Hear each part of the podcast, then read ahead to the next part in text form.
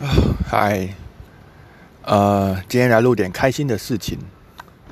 有个朋友啊，他找我，然后想要找我聊一些那个怎么样，呃，搞一个 open mind 的事情。然后他主要因为他家是开茶行的，他想要卖茶，卖茶叶。然后呢，呃，算小老板吧，但是有些卡关这样。然后我记得。我就问他说：“那你你们那个茶叶有在电商平台上卖吗？有在网络上卖吗？”他说：“他就讲了一堆什么，就是卡有点卡卡的这样。”对，就是有开了粉丝专业，让他上一些课，然后那些课就说：“你要试着把你的你要开个粉丝专业，然后把你的商品拍照，然后传到粉丝专业上。”如果互动很好的时候呢，就可以打算开始卖了，这样。然后他就他就开了粉丝专业，然后把商品丢到粉丝专业上，然后但是他发现互动没有很好，对，对，那呃，我记得问他问他一个问题说，那你你那个虾皮啊，或是 FB 的 Marketplace 或露天拍卖啊、雅虎拍卖，啊你有上架吗？然后他他他没有，他卡住，因为他的。他就说他他想不通一些事情，因为那些上课老师就说，你要卖东西，你要你东西要有价，要你要去想你东西带给使用者什么价值啊？那你你的东西跟别的别人的同质性的东西哪里不一样？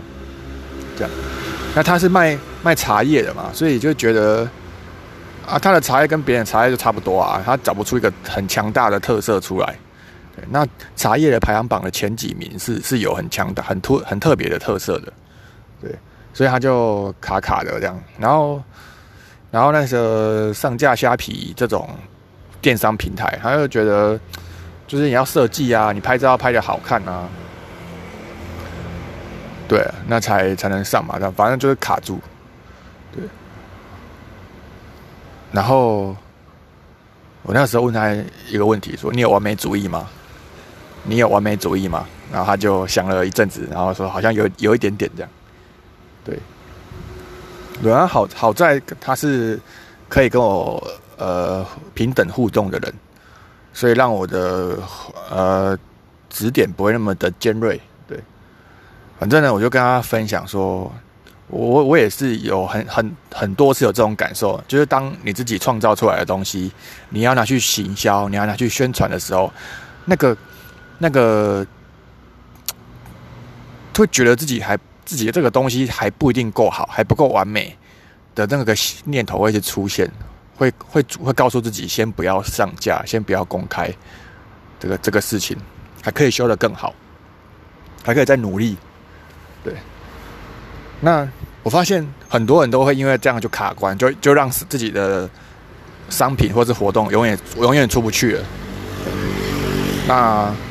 我的方式呢，很不错。应该说，你要先分分析一下成本风风险。